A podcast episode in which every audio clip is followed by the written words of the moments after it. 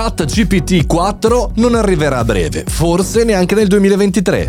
Buongiorno e bentornati al Caffettino Podcast, sono Mario Moroni e qui oggi davanti alla macchinetta del caffè virtuale. Chiacchieriamo di una notizia, la commentiamo insieme e cerchiamo di tirare fuori un'opinione, un ragionamento utile per noi professionisti imprenditori e perché no studenti. Oggi parliamo di intelligenza artificiale, anzi parliamo di prospettive di OpenAI ChatGPT per domani. Il sospiro che avete sentito nel per domani è corretto perché eh, in un'intervista si smentisce l'uscita a breve di GPT-4 eh, che tra l'altro non era mai stata annunciata e si ricomincia a fare diciamo così un lavoro concreto. Ma andiamo per ordine. Diciamo che l'uscita di OpenAI e ChatGPT ha diciamo posizionato un prodotto veramente dirompente, pazzesco, eh, utile per fare tante cose e anche per sperimentare. Ci sono anche alcuni diciamo, lati eh, grigi, scuri, la correttezza dei dati, il fatto che si possa utilizzare o meno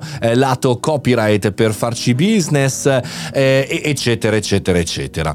E la maggior parte delle sperimentazioni che vengono fatte sono fatte in maniera entusiasta, anch'io lo utilizzo eh, spesso per provare, per giocare, per ragionare, ma poi quando si raggiunge un problema, si trova un problema, si dice sempre sì, ma tra poco ci sarà GPT-4.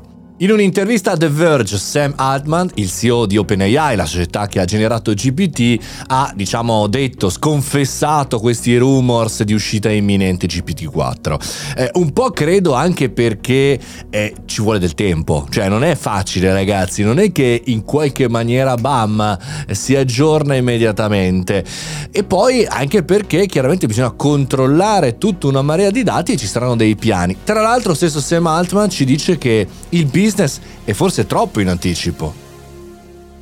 Oltre chiaramente a bruciare soldini di hosting in AWS, la piattaforma pazzesca di Amazon su cui si basa OpenAI, per questo servizio c'è anche il problema eh, de- dell'azienda, del business. Microsoft ci sta investendo parecchio, ci sono anche altri chiaramente a pompare dentro liquidità. La stessa Microsoft chiaramente settimana scorsa ha dato questo annuncio abbastanza clamoroso, ma in linea con tutto il mondo del tech sui licenziamenti, che in questo caso per Microsoft non derivano da intelligenza artificiale artificiale. Però è chiaro che è una tendenza, quindi da una parte abbiamo una tecnologia che ci attrae, che è arrivata una versione 3 pazzesca, super interessante, non vediamo l'ora che scala 4, ma da esseri umani un po' stupidotti crediamo che sia uno switch, uno scalino, ah, su, giù, vai, e invece spesso, e ce lo dice anche Atman in questa intervista fantastica di The Verge, c'è chiaramente un gradiente, eh, c'è una transizione molto più graduale eh, rispetto a quello che pensa la gente su questo avanzamento tecnologico.